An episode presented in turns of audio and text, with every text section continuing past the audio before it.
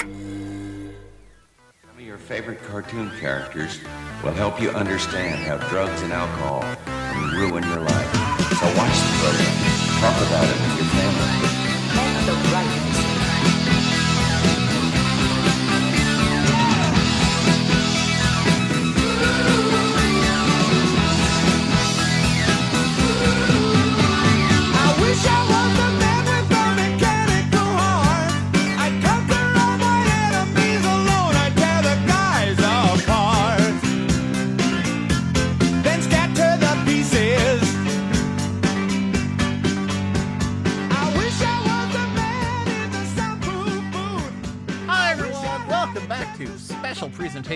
Mike and Ethan. Or, Alf will not be seen tonight. okay, Mike, are you registered for the draft? Oh, oh no! Yes, I am. Oh, you forgot? yes, we are all registered for the draft, even though nobody gets drafted since uh, since Vietnam because it's bad optics, apparently. But I'm I'm not sure what the rule is there. Why do we still have to register for it, even if we're not doing it? Mm, because just in case. Yeah, just in just in case. I mean, you've got all of our information anyway. Yeah, they're they uh, because like the man is all like, yeah, we don't uh we don't draft. No, no, no, we'll never draft. No, no, no, of course not. Of course not. Just, just sign here anyway, out of you know, out of the kindness of your heart, you know, out of good faith. If there's one thing that you can trust, it's anything that the military would have you sign. Well, thankfully for us, the draft used to be in place, and that was what happened to a comic strip about a about a wimpy college student who got drafted and never left the military. Beetle Bailey. Yeah, um, it's it's funny to think that yeah, he originally started as a comic, a college comic, but apparently Yeah, it- not very popular. Did not really catch on until the Korean War, and that's when Mort Walker realized, wait a minute, everyone in the nation, every man in the country has experienced the military, so suddenly this comic becomes extremely relatable. and it kept going and going until it was no longer relatable. But Yeah. now we have this whole now we have a certain amount of uniform worship in this country that, you know, will get people, you know, on their knees, pounding the ground and sobbing if you fail to support our troops.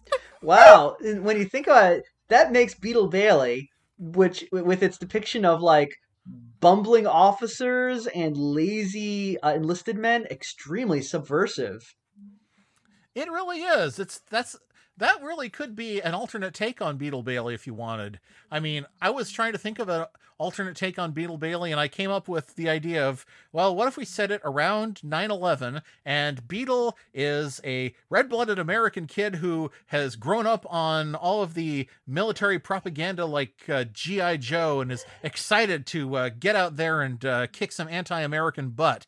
Whereas Sarge, who went, who has been through Vietnam and a number of other things, knows what a bunch of bullshit that is, and he's made it his his duty to make sure that people like Beetle never get promoted, never become officers, never wreak the kind of havoc on other countries that he's seen his commanding officers do. so Be- Beetle Beetle Bailey is is is Pat Tillman in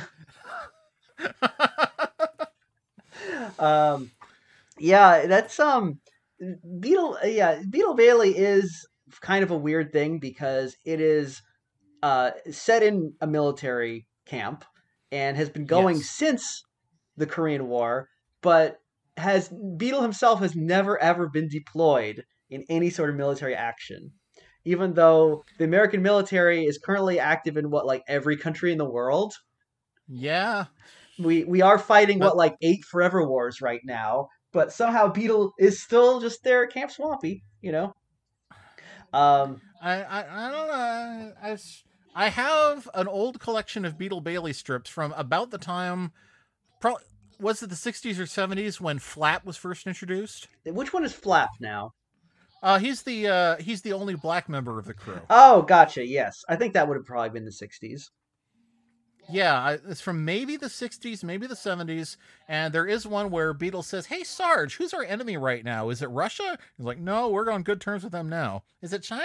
No, actually, we don't really have a enemy right now. And the next thing Sarge knows, Beetle is packing his shit. Where are you going? Home. Nice. That's again. That's kind of uh, a little spicy for Beetle Bailey, you know. Yeah, those are all. I I feel like when I recount strips that I remember, I might give an overly fond, uh, you know, an overly charitable view of the strip. But you know, the ones that stick with me are the ones that are actually funny. Keep in mind that it's been going since the Korean War, and now you've heard one funny one. Yes. Well, I mean, let's let's just to get be we're gonna be fair. To be fair, when we recall comic strips to our audience, we're like we we give we we slag on them a lot. So let's give the audience here's the funniest comic, the funniest strip of this comic. So you, we don't give them an unfairly dim view of the comic. Yes. Um, in fact, so speaking of Beetle Bailey, because Beetle Bailey is very much like Hagar. Uh, in our last episode, you described it as a serial piece comic. Uh, yes. Beetle Bailey is another serial piece. Yeah. It's a comic that it exists. It's not really funny, but it's also not really objectionable in most ways. Um, it does have a very large cast, though. There are a lot of people in Beetle Bailey. So who is who? An enormous cast. Who- but who are the- thankfully this well, who's the special that we're watching, which is just called Beetle Bailey, cut it down a little bit. Yeah. Who's in the comic strip? What are who's our cast in the comic strip? We've got Beetle. Obviously, Beetle Bailey is our main character. Yes, Right. The uh, the laziest private in the army, who can usually be found sleeping under a tree or otherwise just running away from his commanding officer, who is Sarge, whose real name is Orville Snorkel. Right. Which I wonder what country the Snorkels came from. they came from under the sea. so you know, Ca- Captain Snorkel, who should have a Caribbean accent, Yeah. is a yeah or well yeah sergeant snorkel is a lifer who's been with the army for so long he doesn't remember how he used to dress before he was in the army so every time you see him try to wear you know uh, every time you see him try try to wear civilian clothing he's just like where does the hat go yeah. So- Yeah. Um, so there's then we have a bunch of privates. they have a complicated relationship Oh, yeah, uh, but yeah. sarge sarge you'd think he hated beetle but beetle is kind of his best friend because they spend so much time together They are dating, as we know from uh, the man who hated laughter. yes So it's kind of a rough trade relationship. Yeah. Uh, do you think? Do you think it's a daddy son thing? Yeah. I, well, I think um, I think Sarge is the bear, Beetle is the twink. Oh yeah. Uh, oh, so it's a park ranger bear kind of. Yeah. thing. Yeah. yes. Exactly. So but okay. Uh, So yeah, the other and the other privates that are in Beatles uh troop platoon yeah. bunk, Uh, yeah. I don't know. under uh, who are also under Sarge's uh, under Sarge's employ and you know as you can tell neither of us did any time in the military so you know there's probably just ima- I just like to imagine there's some four star general who's secretly a big fan of our show and every time we get these wrong he's just like he's he's just he's gonna at if we get it once we get a Twitter account, he's gonna at us constantly. no there can only be 231 cap generals in any army He's like, this um, is true by the way he's like, um, excuse me, I was very very upset to uh, see that you uh got this wrong about the army. Um, yeah. Um, so so the other the other privates who have we got in it? It's it's probably the most prominent one besides beetle is zero he's the dumb one. Zero is stupid. Yeah. Yes, he is. I mean, he is stupid in a way that makes Odie look smart. Right. But He he probably should not be in the military. yeah, he he should probably be in some kind of group home. Yeah. But Well, I guess he kind of is Uh, if you think about it. that's true. He's in a Yeah. group home Oh, where he wow. gets to handle firearms. Oh, good. I well, at least he's at least he's not uh, training to be a cop. Yes. oh man. Um, they don't. They should. Do they? Have, kind of con what? I was gonna say, is there is there a comic strip about cops? Uh, Jumpstart. Oh yeah, that's true. I wonder how that. Oh yeah, yeah. Anyway, I wonder how that's going. I wonder if what I, I, I wonder if he'll still be a cop by the time this is over. Yeah. Hmm. hmm. Anyway, um, Yeah. continuing on with Beetle Bailey, there's also Plato, who's the smart one. Yes, Plato is uh, Plato is about Sarge's size, so you can tell that he looks basically like Sarge, except with a with glasses, a perpetually bored expression with all these dimwits, and he doesn't have a big snaggletooth. Yeah. But And um, then there's Killer, who is the ladies' man. yeah, Killer is the horny one, and he has this very unique uh, relationship, symbiotic relationship with his hat. Oh, that's right. The little ta- the little tassels on his hat wiggle when he sees a hot girl. Yeah. So all, all the blood flows into his hat tassels and they get turgid. Oh God, he's he's he beat Rainbow Dash to the wing boner. yeah, yeah, exactly. now there's another private who does not appear in the special, um, but I've seen in the in the comic strip, and that's Rocky. And Oh yeah, I do, Rocky. Does he have any personality? he wears sunglasses. I think he is. I think he was introduced as his gimmick is that he likes rock music, but I don't. Ah. I, I think that was originally his gimmick because rock music was very hip and trendy at the time. But I don't think that's really been addressed in a long time. Um, Uh, and he's yeah. kind of Rock- superfluous with Killer, to be honest. I think he's. I think he might be the one that they like get uh, contraband stuff from. 'cause I think I Oh, remember Yeah, them saying something like, "Rocky, can you get us a guitar or something like that?" yeah, that sounds And right. Um, So what they're not getting at is that Rocky is their drug connection. Yeah. Well, it's a family strip, so they have to be oblique about it. Um, so let's see who else is in our in our in Camp Swampy. Who What are the Camp Swampy Uh, personnel are there?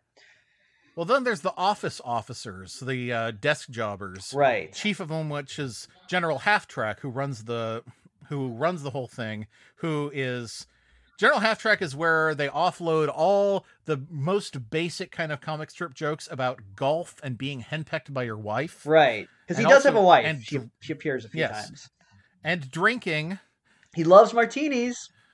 yes and also and and most importantly uh sexual harassment That's right. He used to cha- do the thing where he would chase Miss Buxley around the desk all the time. And until he had, I guess, like Mort Walker got some angry letters, and so they sent General Half Track to sensitivity training in the '90s. And after that, he agreed. He came back and apologized to Miss Buxley for chasing her all the time. And I guess they've toned down the the sexual harassment gag since then. But I I wouldn't know since I don't read Beetle Bailey, but I assume that they Yeah. have. So good of good for them. Good for them. I don't remember the sensitivity training strips, but what I do remember is the strip where they where it started, where Miss Buxley and her the other secretary, Miss Blips, they came into his office with a big champagne bottle and poured some for everyone, and he was like, "Wow, what's the occasion?" And they said, "Your last happy hour," and slapped down the service of uh, of sexual harassment lawsuit on his desk. Wow. Ooh. Nice. Also, I just realized so Beetle Bailey, unlike Hagar, did have at least one continuing storyline. Yes, Beetle Bailey has had multiple continuing storylines. Oh, has so- it? Oh, I didn't. which i mean uh, apart from that we decided that hagar is okay the way it is last time beetle bailey i i think i like beetle bailey better than hagar just because it has more going for it with its larger cast and larger assortment of jokes Yeah. And and occasionally it tries to tell a story in this way too Yeah. Um, let's see. Who else do we have in our cast? We also have. other officers we've got corporal yo That's right. He is the Asian American uh, token, I guess. corporal i guess i guess he's What's his? is he sarge's uh, superior I well, a corporal is a is that above a sergeant? I think it is. Maybe. A corporal is the not. lowest. Um, I believe. Is Oh no, wait, no, it's not. It's not. That's right. His Sarge is, is is his superior, and he has a, and Yo has a sort of kind of Marcy and Peppermint Patty relationship with Sarge. Ah, that's true. He's very. Yeah. I that's another strip I remember where Corporal Yo is like, "Well, I'm done for the day. Goodbye, Mister Chips." And Lug, who is another regular one, says, uh, "Oh, you call him that because he's such a great teacher?" It's like, "What does that mean?" It's as Sarge is opening up his like third bag of chips that day. Yeah. oh, I forgot. Yeah, there is Louise Luggs. Is she also sergeant? I think. I think so. Yeah, I don't remember her uh, I don't remember her rank, but she is Louise Lugg is a is an army lifer who's who's a woman, and she has a bit of a crush on Sarge, and Sarge has been in the army so long he also forgets what sex is like, so he's terrified of her. Yeah. So, oh, and also we forgot to mention uh, they both have pets because Sarge has Otto, Oh yeah, which is a dog that looks and dresses exactly like him, and Louise Luggs has a cat, like a big kind of Angora cat that appears occasionally, and I don't think has any real personality. yeah, her tribble-like cat that is really more just a decoration than anything else. Yeah. So she's not in the special, but she she is a regular in the comic strip. And let's Yeah. see. Um, there's Cookie, of course, who is the Yes. camp cook. He looks exactly like Sergeant Sarge, except he does not shave, so he's kind of scruffy. And um, his his gimmick is that he's a bad cook. I guess. yeah. Uh, oh, that's actually again. Here's a good one where Cookie has he has uh, Beetle and Zero cooking with him, and he sees them standing standing sharply at attention, saluting, and he goes, "Well, what are you guys doing?" And uh, Beetle says, "Well, the recipe says to salute the onions and butter until tender." And Ah, ha, ha. Cookie is like, "That's saute, not salute. There's no L in that. Why would anyone want you to salute onions?" Well, this is the army. You can never be sure. Nah. okay, that's that's kind of amusing. That's good. I like that. Um, oh, let's see. Who else have we got? We've got. oh Um, boy. well, there's Lieutenant. We said. Uh, did we say Lieutenant Fuzz yet? No, we didn't mention Fuzz. He is kind. He is. Uh, he has the same kind of uh, kind of worshipful admiration for uh, Half Track that uh, Yo has for for Sarge, but he's much more ingratiating about it. He's much. He's really. Uh, he's he's kind of a butt kisser, but it's because he's uh, trying to uh, social climb. Yeah, yeah. Um, let's see. So he's yeah, that is interesting because it is similar, but like Yo, you, I mean, I think there there's a lot of um, there used to be a lot of controversy about how whether Yo was a negative stereotype or not, and yeah, he is very similar to Fuzz, but like it comes across as very obsequious with Fuzz, and with Yo, I feel like the admiration actually seems to come across a little more genuine. Like he actually does just think Sarge is like a good teacher. Um, not not that I wouldn't I wouldn't go as far to say that like oh Yo is a is a great example of uh, non stereotypical Asian character in the comics because I mean look at the way he's drawn, but I mean eh, Yeah. you know it is what it is. Um, yeah. He's got that Darlene look. Yeah. so- and then we got Flap that we mentioned earlier. His thing is, I guess he's he's the black character, but I don't know anything else about him. Uh, he's a lieutenant, so I guess he's Sarge's uh, superior. Yeah. but- and Uh, yeah. Oh, um, we've got then like there's a doctor who appears occasionally. You know, the camp doctor. There's a oh psychiatrist. yeah, Doctor Bonkus. Doctor yeah. Bonkus. Yeah. And uh, there's a chaplain who appears occasionally. Yeah, I don't remember the chaplain's name. Yeah, I don't know either. Um, let's see. Is that everyone? There's so many. Uh, Um, oh, let's not forget uh, Chip Gizmo. Chip Gizmo, that's right. The the the Steve, uh, he's what staff specialist Cha- Chip Gizmo, who is the technology dude, and Yeah, he's like their telecommunications. Uh, I don't know if he's a soldier or if he's a civilian that works there. yeah, he is. Uh, he's a Blackwater mercenary. yeah, he's that's basically what my dad's old job was. Your dad was a mercenary. Was well, wow. well, what have you heard? gonna say, But- tell, do you ever ever ask? Have you ever asked your dad about his uh his involvement in Operation Condor? well, you know, we actually do know someone who was involved in that, but I'm not going to name names. yeah, the CIA guy listening to us is like, what, what, what? He's like, he's pushing that FBI guy who's listening to us aside. He's like, let's look at this. Eh, but no, no, my dad's job was that he worked in that he was a civilian employee of the Lemoore Naval Air Base. So his job ostensibly was in the art department where he designed slides for training pilots with via CGI. Hmm. Oh, uh, So art department, eh?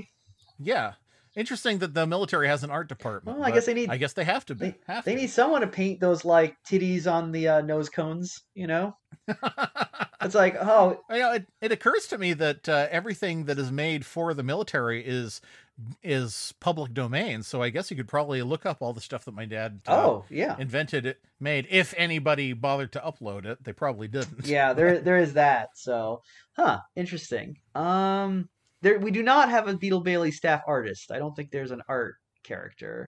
Um, Uh, except for occasional times when Mort Walker himself will appear. oh yeah. Oh oh. that was that was what happened. Was General Half Track was like, Mort, can you design us a uh, a communication specialist? And he drew Kip, Chip Gizmo right there at his desk I do remember. Wow. So Beetle Bailey characters are self-aware. They they know Wow. that they, they know that they are cartoons. Wow.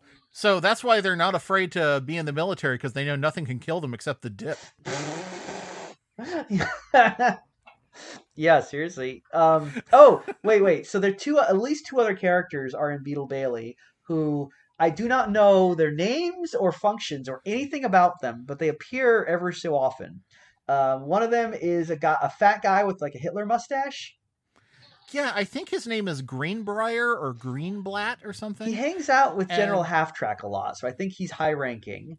And Yes, he is high ranking, and here is something that I had absolutely no idea of, and it might not even be a- a- established when this cartoon that we're watching today was made. He's actually the general's brother-in-law oh, so he's the the brother of the the the wife of the of general? Mrs. Half Track. Yes. Huh. So maybe it's just like nepotism, and he's not actually he's not actually in the army. He just shows up in uniform, and general has to like you know has has to be nice to him because it's his idiot brother-in-law. I mean, you're not you're not even exaggerating. That was specifically what happened in the strip. Was like, I need to I need another promotion. Why did I promote you the last four times? Because I'm your wife's brother. Oh yeah. That's funny. Wow, I didn't realize that. Um, there's a second dude who hangs out a lot with the general, who's another big fat guy who's got kind of a weird busted-looking nose. The blonde guy. Yeah, think? well, I don't know what his name or rank are or anything. He's just there sometimes. Big fat blonde guy with a busted nose. Oh, that's me. That's right. I worked there. Oh, so you said you didn't have a military career. Well, no, I just kind of followed these people around. well, no wonder I didn't know your rank. So, well, now I think is that the entire cast of Beetle Bailey? um. Oh no, because once in a while you will see Beetle's sister. Oh, what's her face from Hi and Lois? Yes, Lois. Yeah, I guess it would be Lois, wouldn't it? Yes. oh, what's her name and Lois? Um, yeah, so she appears occasionally, and um, because yeah, because Beetle Bailey was originally a Hi and Lois spinoff, wasn't it? uh, was it or was Hi and Lois a spinoff of Beetle Bailey? I never knew. Yeah, not really sure. Somehow, Hi and Lois seems to have caught on in its original format as like a family strip, whereas Beetle Bailey's college thing just was like kind of a dud. But Yeah. I, I'm I'm glad they didn't send Hi and Lois to the military too. That would have been a little too far. yeah, that'd be interesting. It was like, oh, it'd be like Major. the army family. Yeah, it'd just be Major Dad at that point. Um. So yeah. So she does occasionally appear, and I think Beetle occasionally appears at Hi and Lois as well, like when he's on vacation from the army. Yeah. It's on a, uh, I don't know how many vacations do you get in the army. I don't really know. As many as the army will give you, I guess. So Uh, um, I don't know much about the army except um, yeah, except that like when you're in there, it's it, like they're just like, oh yeah, you don't you don't rights, you don't have those anymore. You know, which branch of the military was your family in? my dad was well, my dad they were both in the army. Um, Oh, My mom was in uh, Army JAG, and my dad was an enlist. My dad enlisted because uh, a re- military recruiter told him that he could be a pilot, which was not true. Uh, so, but he only stayed. Basically, my dad was only in for like a very short while, and then his dad died, so he used that as an excuse to get out Mm. because you know they were like, "Oh, you can, you know, you have to go and take care of your mom or something," and he was like, "Thank God." Oh, okay. I mean, I don't think he was happy about his dad dying, but I think he was very happy about getting out of the army because Okay, okay. I, I I'm glad that you followed up on that because I was just imagining they, you know, the sign out officer being like, "We're just bleeding uh, soldiers. I don't know what's happened," and he just got this giant stack that says "Dead Dad, Dead Dad, Dead Dad, Dead Dad." everyone's like, yeah, you know, it's one of those things where it's like Klinger and Mash. It was like, here are all the reasons. Here out, dad dead, mom marrying, marrying, mom dead, dad marrying, sister marrying, sister dead. But um, yeah. No, I'm just imagining Klinger trying to get out of the army by dressing up as his dead dad.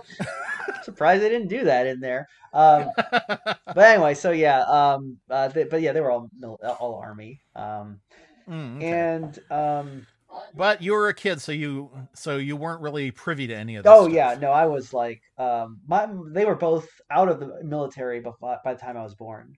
Um, Oh, okay. yeah, they were working for the uh, State Department at that point. Oh, okay. yeah, okay. being op- uh, involved in Operation Condor. Let me know. no, no.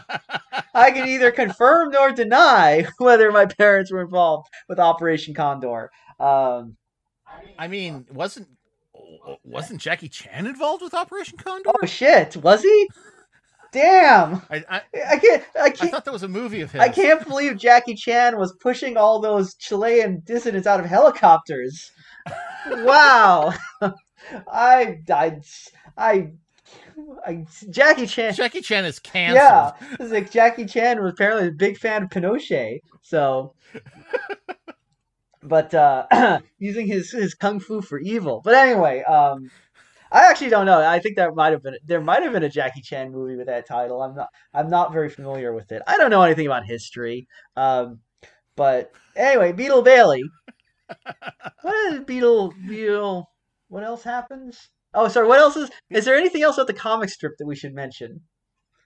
Um, let's see. Uh, Beetle ba- Well, we've we've really uh, taken you through the whole thing where they're always in the army training, but they're never actually going to war. And Camp Swampy does it have a location? Do you do you even know what do we even know what state it's? I don't think they ever say. Um, it is apparently, as we learned in this special, near a lake, which seems to be why they call it Camp Swampy. But yeah, we don't Hmm. know anything else. Um, Well, if there's a swamp, I'm guessing it's it's down south, but I don't know. they it's near a town because in some comic strips they actually go into town, so we know that. Yeah, much. they go into town. Yeah, I know there's definitely a strip where Sarge is at a restaurant and he asks the waitress, Oh, I think it's usually the same waitress, so that's another character. He asks the waitress, Well, what have you got? And she says, We got beer, we got pizza, and we got pizza soaked in beer. He goes, I don't know, they all sound so good. Oh, here's something interesting. So I just looked it up, and according to the Columbia Tribune, uh, Camp Swampy is an army post where Beetle has served for decades as part of the Missouri as part of Missouri history. Oh, So let me take a look. Let me see if I can click on this or if it's going to be behind a paywall. Uh, the historic roots of Beetle Bailey's Camp Swampy. Let's see. Um, some of the early settlers, blah, blah, blah. Um, so in 1941, the Army decided to build a new post in the area, drawn by the access to abundant water, the Kansas City Southern and Frisco railroads, and two major highways. Uh, Highway 71 running north and south, and Highway 60 running north and east. Construction moved at a rapid pace, and what was once farmland was transformed into a city more than eight times larger than Neosho. The first troops arrived in 1941, less than a week before the Japanese attack on Pearl Harbor. The camp was named for Missouri born General Enoch Crowder, best known for organizing the draft during World War One. Let's see. Thanks a lot, Crowder. Yeah. Well, let's see. Um, na- let's see. Oh, here it is. Uh, it often rains in the Ozarks. When it do- does, things become soggy at Camp Crowder. So much the men who were stationed there called it Camp Swampy. The name might have been forgotten except for the imagination of talent of one soldier who was stationed there, Mort Walker. So Huh. apparently, yeah, Mort Walker named Camp Swampy after Camp Crowder in Missouri. So presumably that means they seem to think that Camp Swampy in Beetle Bailey is the same camp, which would put it in Missouri. This also says that before the strip, Beetle first appeared in a one-time cameo as a college student. Huh? Oh, maybe I thought there was a. I Maybe- thought there were more more to it than that. maybe that. they meet in Hi and Lois. Yeah, because I thought he was Oh. originally a, col- a college kid, not more than just once. Hmm. Well, who knows? Wow, people, you learned something. Finally, we Well, yeah. actually we actually did something educational. After We I was gonna say after our Hagar special, where he just literally was an hour of us being like, I don't know anything about nothing. what's a Viking again? Yeah, Is that is that when you go for a ride on your Sven? yeah. It's when it's when it's it's when you're Viking when you you know it's the the Gerund of Vike. um. So yeah. So anyway, uh, Beetle Bailey, the special. Oh, okay. Now I'm now I'm looking at the uh, thing and wow, I think we I think we actually did name every single character. Hey, good for us. Except that I conflated Rocky and Cosmo. Oh, I have. Oh, who's Cosmo? Cosmo is the sh- resident shady entrepreneur and huckster, the one who wears sunglasses Oh, then who's Rocky? Rocky is the long-haired, disgruntled social dissident, a former gu- biker gang member and rebel without a clue. Oh wait, I do remember him. He looks like Killer, but without a mustache. yeah. Okay, he's pretty useless. I mean, So yeah, we we basically, uh, except for those two, we basically named every single character. Wow, I guess we're big Beetle Bailey fans. that, that we're big Beetle boosters. no one Uh, can claim to be a bigger Beetle Bailey fan than us, and uh, honestly, I think that's true. Yeah, you're right. I mean, you you gotta. It's it's kind of sad thinking that so so these comic strips that have been going on forever. People only pay attention so they can make fun of them more efficiently. Yeah, that's true. I mean, think about all the extra traffic they probably got from the comics curmudgeon. Yeah, pretty much. All right, so let's see. So our special, it's Beetle yes, Bailey. Thirty minutes in. Beetle our Ba- special. Ah, we're doing an hour, 30 minutes about the strip, 30 minutes about the special. Yeah, it works. Yeah. So it, it's called Beetle Bailey, and the base. Well, what's the what? the- What is this plot of Beetle Bailey? What's going on in Beetle Uh, Bailey? like like Hagar, this one came out in 1989. So I wonder if there was, and which was also when the Marvin special came out. So I wonder if there was a sort of a push from like King Features or whoever to put their uh, comics on the on the screen. it makes sense, but- especially considering that like none of these are themed on any holidays. So maybe they were just trying Yeah. to like you know test the waters, see if they could actually. And the only one that the only one that year that uh, did come out uh, for a holiday was Kathy's Valentine. So Hmm. interesting. But yeah, Beetle Bailey starts with uh, Sergeant Snorkel jumping out of bed and uh, telling his telling his privates, "Rise and shine, you meatheads," which is you know delightful. And oh, also Otto is there, and Otto gets dressed and says, "Why, why, why, we're wearing Ruri." So He's Frank Welker. we're really, yeah, putting a lot of effort into that. yeah, he's doing but- the Scooby voice thing, you know. Yeah, and he's not even the the voice of. No, it wasn't Frank Welker. It was Scooby Doo's actual voice. Uh, Oh, oh, damn, really? what's his name? Uh, yeah, damn, he just died. Well, not just died, but uh, damn, what's his Casey name? The Kasem. guy- he was the voice of. What? Casey Kasem. No, not not Casey Kasem. That was uh, that was Shaggy's Yeah, voice. yeah. Oh, Oh, yeah. uh, uh, shoot, voice of Ratchet. I I know all these characters by their uh, by their Transformers names. yeah, you would. Yeah, and it's uh, Don Messick. Yes, Oh, uh, yes. Yes, he was the voice of Scooby Doo and Scrappy and just about every dog character that Hanna Barbera did. But I don't think this one is by Hanna Barbera. The other one was. The, Oh. the Hagar one was, but I'm not sure who uh, who did this. It was co-produced. Oh, oh, okay. This special was one of a number of specials made in the same time frame by King Features slash Hearst for TV as potential uh, series pilots. Others included Blondie and Dagwood and Hagar the Horrible. I guess there's a Blondie and Dagwood special we should be doing. There's like a lot of Blondie specials, I think, if I remember correctly. There's a lot of Blondie movies. I don't know if we could get to all of them. Well, we got nothing but time. Yeah. So okay. So uh, Beetle Bailey and so Beetle Bailey is slow to wake up as he always is because sleeping is his favorite thing to do, and so then we get a bunch of business with uh, be- with Beetle and the other privates be- being ordered around by Sarge and. Sarge just can't get Beetle on his feet, so he's dragging him along. Then we cut to General Halftrack, who is he has not had his sensitivity training yet, so he's being very leering toward Miss Buxley as she brings him a communique from the Pentagon. Yeah. Um, one thing I did like about this special is I felt like they really got the voices just right. And they really, Yeah. Miss Buxley is a really good example because they give her an extremely kind of uh, breathy, um, uh, what's her name? Um, the vo- t- uh, Marilyn Monroe? oh, sorry. Uh, uh, B- Marilyn Monroe? Yeah, I mean, I think that's what they were going for. It reminded me a lot of that uh, Til Til not Tilda Swinton. Um, uh, what's her name? The the woman who is um, you know, Bride of Chucky. Bride of oh oh oh Jennifer. Thank Tilly, you, Jennifer yeah. Tilly. Yes, that's what it reminded me of. But uh, but you know, yeah, it's, it's probably doing the kind of like boop boop doop type voice, and it's it's it's a good voice for Miss Buxley.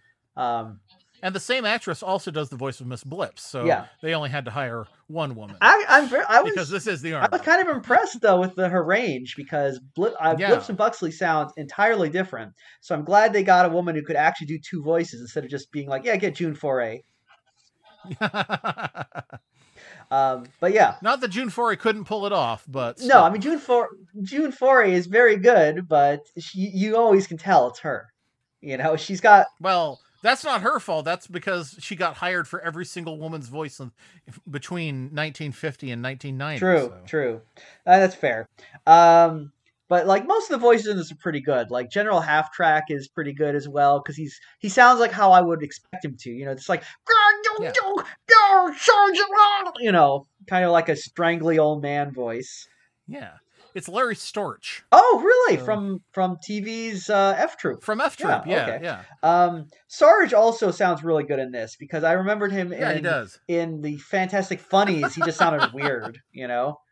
Yeah, he he sounded so you know Valium. Yeah. I'll get you, Beetle. In this one, yeah, you ex- he's got the voice you expect, kind of like that, you know, just just the kind of a He's- angry. he's got to be a little bit Southern fried. Mm, yeah, yeah. It's it's a kind of like uh, I don't know how how you would describe Sarge's voice, but it's the voice you would expect to come out of Sarge. Yeah. Uh, it says here that Sarge is from Pork Corners, Kansas. Yeah, okay. That Pork Corners. that is appropriate. That's that yes. is where you'd expect Sarge to be from. Yeah, Um, and that's all he knows about sex either. Wah wah wah. True.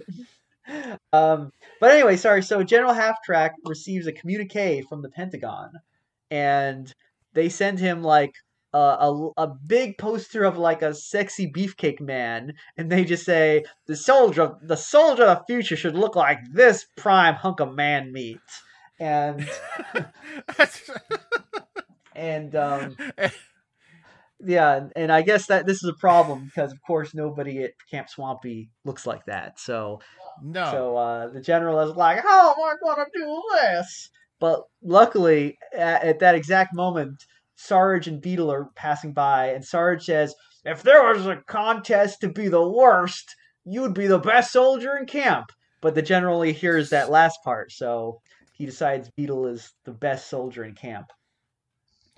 It's it's funny how people how this keeps coming up where you just hear part of the message and no matter how much people say listen you idiot you just can't be convinced otherwise Yeah, yeah, that's true.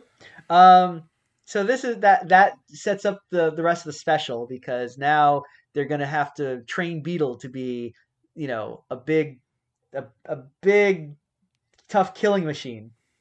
So yeah which doesn't work because beetle is he is he's barely he's not big he's not tough he's not a killer he's barely a machine yeah, it is funny when they bring him into the office and he just like does not give like a shit about anything. Like they're they're holding him in front of the poster and he just literally falls down.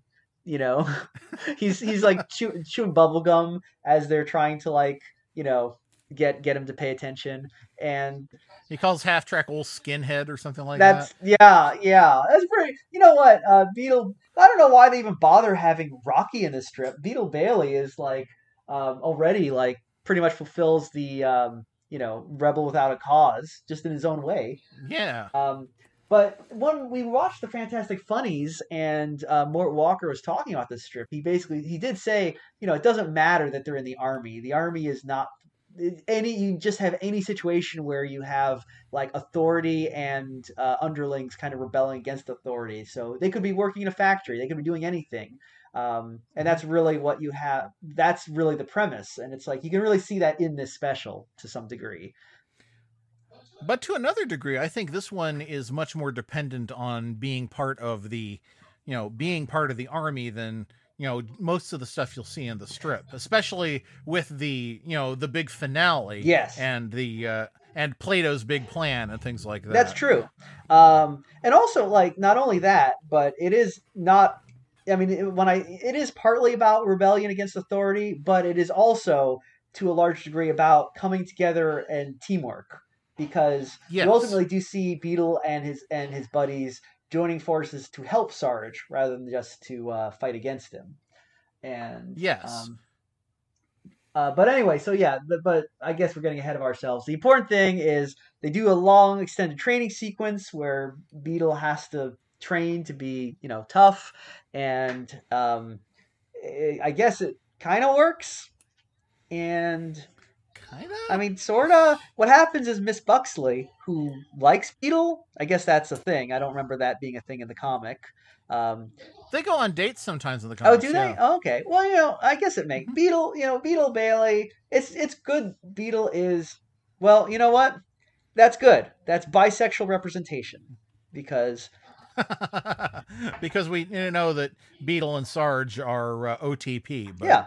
I mean, I think it's I think it's great that Sarge isn't like jealous because honestly, I would I would peg Sarge for the jealous type, but he seems to be pretty okay with Beetle. You know, also dating Miss Buxley. Maybe they maybe they, all three of them get together sometimes. I don't know. Maybe maybe they have a thing. Maybe. Maybe they live in a polyamorous commune. I mean, they do. It is the army. They all live in a polyamorous commune. and you know, if not Beetle, then who? Who would you who would you have paired her with? Oh, that's a good question. Yeah. Um, I think Killer date, tries to date her sometimes.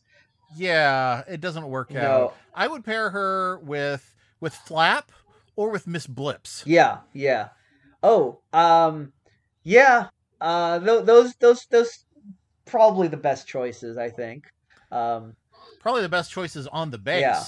I feel like she has occasionally gone out with Zero in the comic, but I I think it's more of a like, well, you know, he's a he's a, a himbo and a bimbo together, so it kind of fits, I guess. But Yeah. um, but I don't know. They they seem kind of mismatched.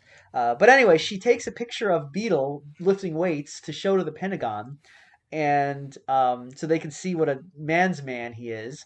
But in the same photo, she also gets a picture of Sarge eating chips. So the Pentagon is like, yeah, we like what we see with Beetle, but like you better get you better get Beetle to put that tub of lard Sarge in in uh, shape again.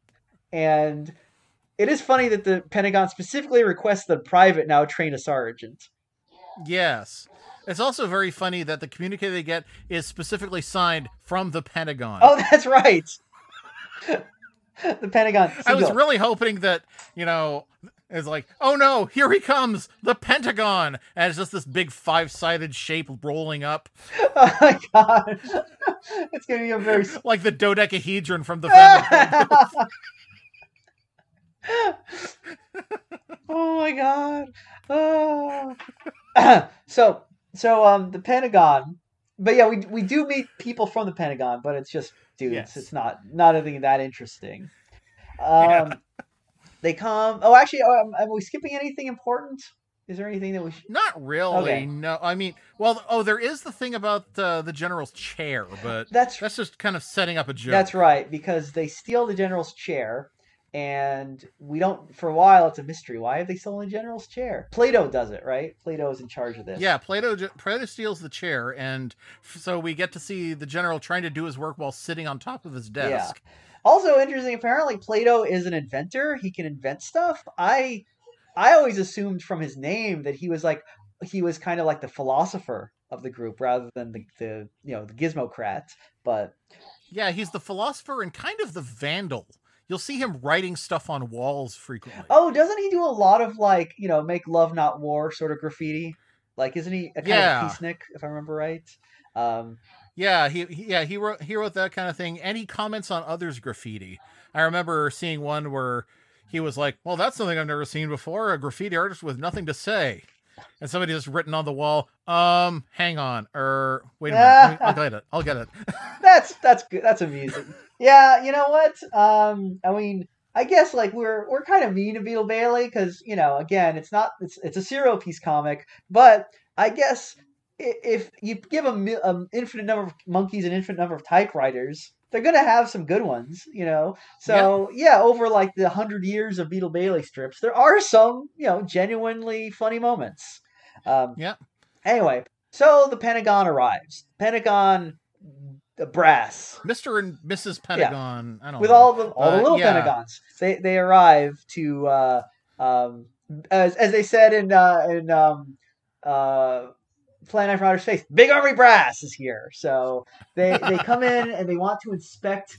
They the Pentagon has specifically sent three four star generals to inspect Sarge and make sure that he is you know, I guess not eating chips.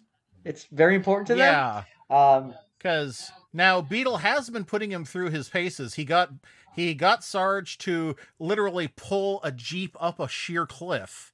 So it's not that Sarge isn't strong; he's just fat too. He's a yeah, which is normal. I mean, if you ever Uh-huh. see like a strongman competition, yeah, the the str- dudes, big strong guys, you know, they got muscle guts. That's not, Yep. you know, I mean, that's the thing is that that poster that they sent was like, oh yeah, that's what you look like when you're, you know, completely dehydrated for a for a you know Mr. Universe photo shoot, and your Yes. skin is like Saran wrap, but you're incredible, but you're also incredibly weak at that point. It's all glamour muscle. So Oh, so that's what they were talking about with the whole uh the whole idea of this is the soldier of the future. They mean that 20 years from now there's going to be a Captain America movie and he's going to look like this. Yeah, yeah, but like, um, but instead they the Camp Swampy just completely got got it misinterpreted it. You know, they were like, oh, we gotta go and look like that here. But yeah, so they have um uh so Sarge uh actually I, I want to say that Sarge is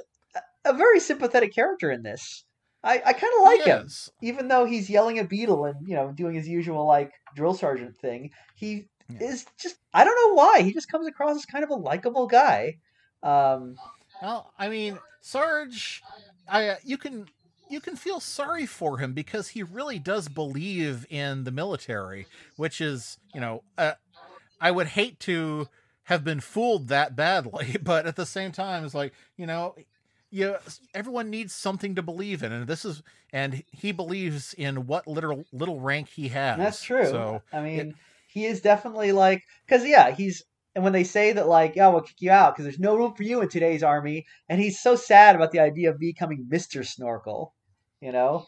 yeah, Um, and it's kind of I mean, it's kind of. I mean, would you call it? uh Would you call it a dysphoria to not be a soldier? Yeah, that's true. Kind of. I mean, he's definitely, you know, he has definitely got uh, a a bad case of um, what would you call it? Stockholm syndrome, almost. Yeah, yeah. I mean, I I don't feel like myself when I look in the mirror and I don't have my glasses on. yeah. Well, when he imagines himself wearing civilian clothes, and he's just like, "Oh my God, no!"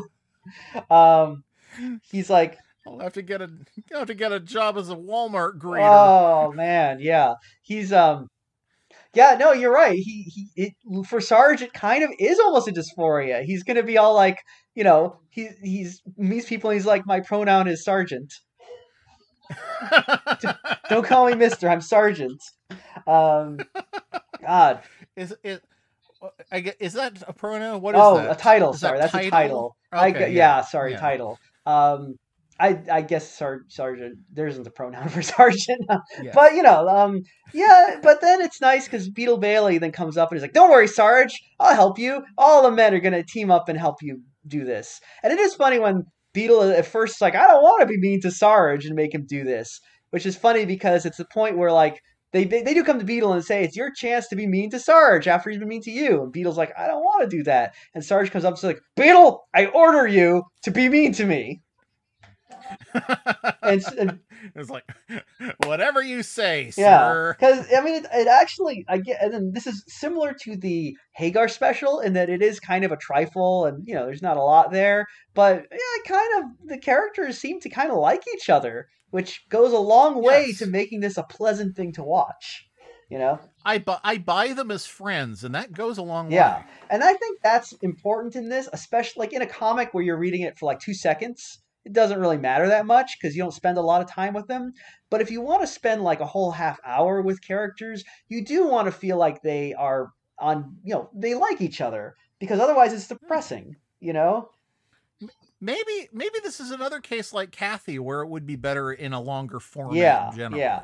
I mean, that's the thing is like I feel like it would have been easy to make this like a Family Guy thing where people are just being mean to each other the whole time. But Oh, I thought you were gonna have like you know wacky things popping in and out. It's like Sarge, this is worse than the time that you turned me into a goldfish. Well, that too. That could have also been. I mean, that wasn't the style in 1989, but you know, they they could No. have done a lot with this to make it just kind of a slog. And I hesitate to say it's good, but it's definitely you know you know it, it flies by. Uh, this is not the kind of thing I would have been like, "Ew, a Be- Beetle Bailey special pass" when it went when it came out. Yeah, yeah. Oh yeah, actually, I think when it, I mean- in 1989, it'd be like I'm thrilled to see my comics friends on the big screen. Yeah. um, even Beetle Bailey. And um, yeah, but uh, so Beetle trains Sarge, and uh, then finally the, the army brass arrives, and Sarge comes out, Damn. and they all um. Oh wait. Oh, are you back? All right. Don't worry, you didn't miss anything. I was just explaining how Okay. Sarge comes out, and all the big army brass uh, insult his weight because they're a bunch of assholes. Yes. I mean, seriously, uh, what's up with that? Um, but luckily, Plato has his secret weapon, which is a he turned the general's chair into like a flying uh, uh, weapon. It can shoot. Yeah, he's made a sort of flying jeep tank wearing a monocle, Now, and d- does he explain how this is supposed to help Sarge? Because I'm not really clear on what his plan was. I don't remember why he made this. like they seem to have just started making it and then they were like okay look we, we need to have an excuse so we're just going to say that this is somehow going to help sarge i mean oh, i think the idea was sarge was supposed to fly it maybe but like zero fucks it up so it just Yeah. comes Yeah. flying into the It's it's radio yeah, it's radio controlled. So I guess the intention was to was for Sarge to ride in it while they uh, controlled it and made him look like a fantastic uh, aircraft uh, pilot, you know, in his in this extremely Rube Goldberg esque uh, vehicle. yeah That, and you know what? Not gonna lie, I want the toy. yeah if they were going for if they were going for a GI Joe kind of thing, mission accomplished because I want this thing. yeah yeah you know it's it's it's it's pretty cool i can it looks a lot like a rickety rocket but Yeah, yeah. It has a it doesn't talk, but it has sort of a face. Yeah, which is well, maybe they were they're in the army. They're like you know how they draw like big shark faces on like planes. Maybe they're doing for that. Oh, you're right.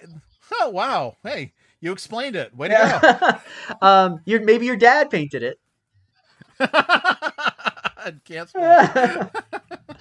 In Missouri. Um, so No wonder he was so in such a bad mood when he got home. long drive. so uh, let's see. So basically, this thing flies around, and General Halftrack starts shouting, and that makes that makes the machine think that General Halftrack is the enemy. So it tries to shoot him, but Sarge basically comes in and is like, "I'm gonna." Um, no, Sarge takes control, and uh, Yeah, he he manages to actually vault his way onto this vehicle and uh, control it from the from the cockpit. Yeah. And after saying they haven't made the they haven't made the jeep that I can't drive. yeah, because it because and we did get a little bit of foreshadowing of this before with the whole business with the jeep where first he's pulling the jeep up and then he's chasing beetle in the jeep so he knows his way around military hardware Yeah, I, w- I would hope so. I mean, he is a Sarge after all, and um, yeah, and and this this actually um one thing in this bit that I was very surprised by is uh, General Half Track. When this is all going down, he says something to the effect of like, because I think they they say um, like, oh, the thing thinks you're the enemy, and General Half Track says everyone from Hitler to Ho Chi Minh has tried to take down this soldier, which is interesting. Like, oh, apparently we, uh, General Half Track has actually served in battle, and he's been in at least two wars. He was World War II and Vietnam. Huh. I uh, I'm just wondering if he meant that literally. Like Hitler saw him and was like, uh, "Ah, half track!" and he puts a dagger between his teeth and jumps at him. yeah, he was like, "No one's gonna be saving your brain, Hitler." and like he was, he literally was like fighting Ho Chi Minh. yeah, on the on like the tower, the tallest tower of Ho Chi Minh City. Can you imagine, like, if that's true? Like, uh, General Half Track was a pretty was pretty badass in his day. Yeah. General Half Track, the first Avenger. Yeah, it's like, man, I want to see that special about General Half Track, like, literally taking down Hitler with his bare hands. the young Amos Half Track Yeah, Chronicles. so, yeah. That'd be great. Fighting Ho Chi Minh, I'm less interested in because that's a more morally ambiguous war. But like taking out Hitler, that's Yes. awesome. Good for you know. um, but it is interesting. Well, maybe that was maybe that's why we lost Vietnam because Ho Chi Minh beat him. Yeah. Well, yeah. Think about it. That's why. Well, that's why we've lost every war since World War II because literally, you know what? It's it's the art. It's basically like, uh, we think that like battles are won by soldiers, but that's all just show. The real battle is they send in uh, General Half Track, like like in Robot Jox, and he just fights their biggest warrior. You know, like like um. So if that's why he it's General Half Track versus uh Hitler, General Half Track versus who is uh who is in charge in Korea? Who is a bad guy in Korea? Uh, uh, I don't know. I don't know. I mean, we we know who the bad guy is in Korea now, but I don't, I don't know who we were actually fighting in in the Korea. Probably like his grandfather or something. You know, Yeah, it was Kim It was one of the Kim Kim family, Il Sung was it. Kim Il Sung maybe? I don't know. Who Yeah, I think that was it. Yeah. Actually, Anyway, I don't know history. And then in like then in um what other wars have we fought in?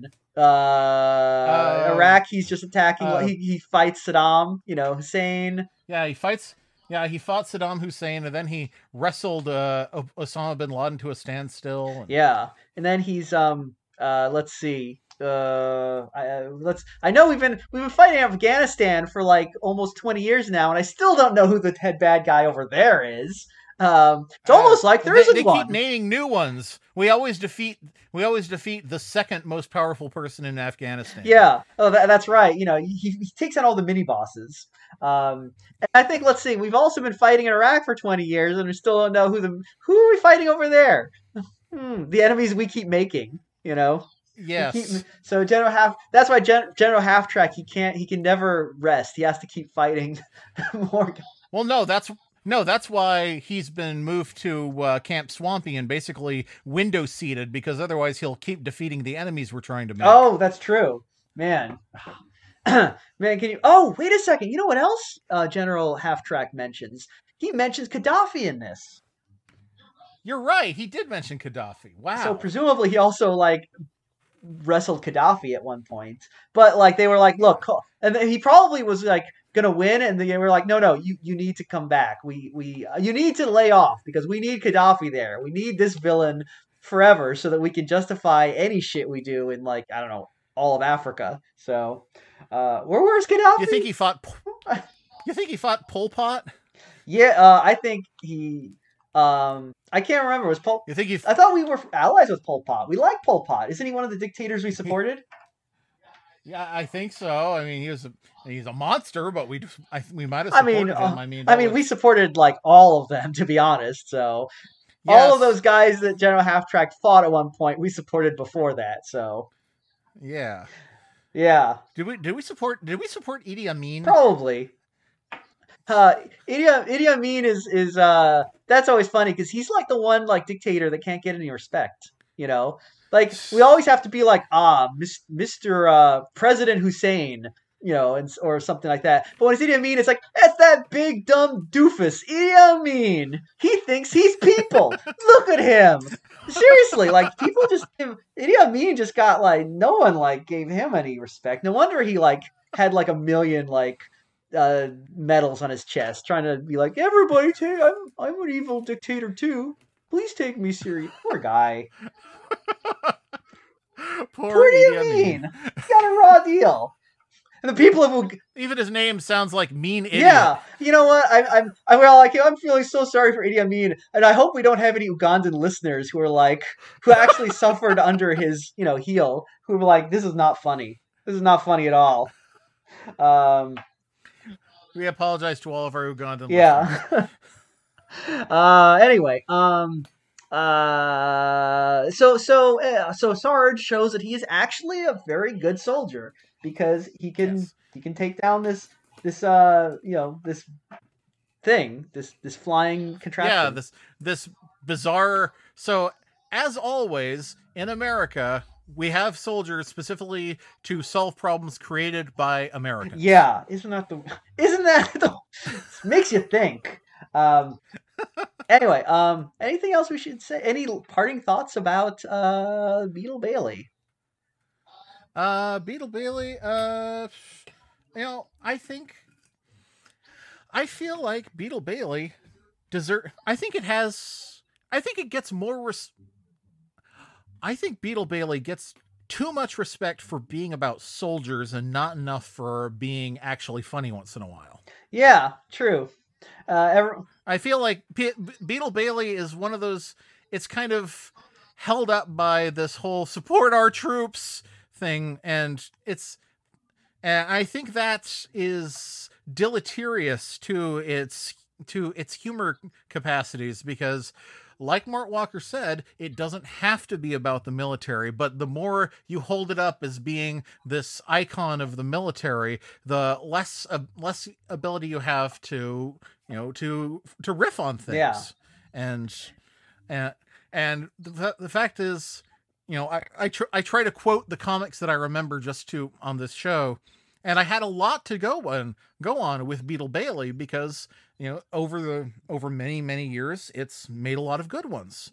And i feel like it could make more but i also feel like you know there's you know there's a lot left to explore with beetle bailey. So even though mort walker did in fact die in 2018 you know i don't want beetle bailey to end just yet. I want to see where it's going to go in this bright new future especially you know standing as we are on the precipice of the what was radical a week ago idea of abolishing the entire police system imagine imagine if we started looking at the military with that kind of side eye oh what do you think would happen to beetle bailey wow. What? that would uh we can only dream. Can only dream. All right. Should we It's a good place to Yeah, I think that's good. I'm gonna cut that.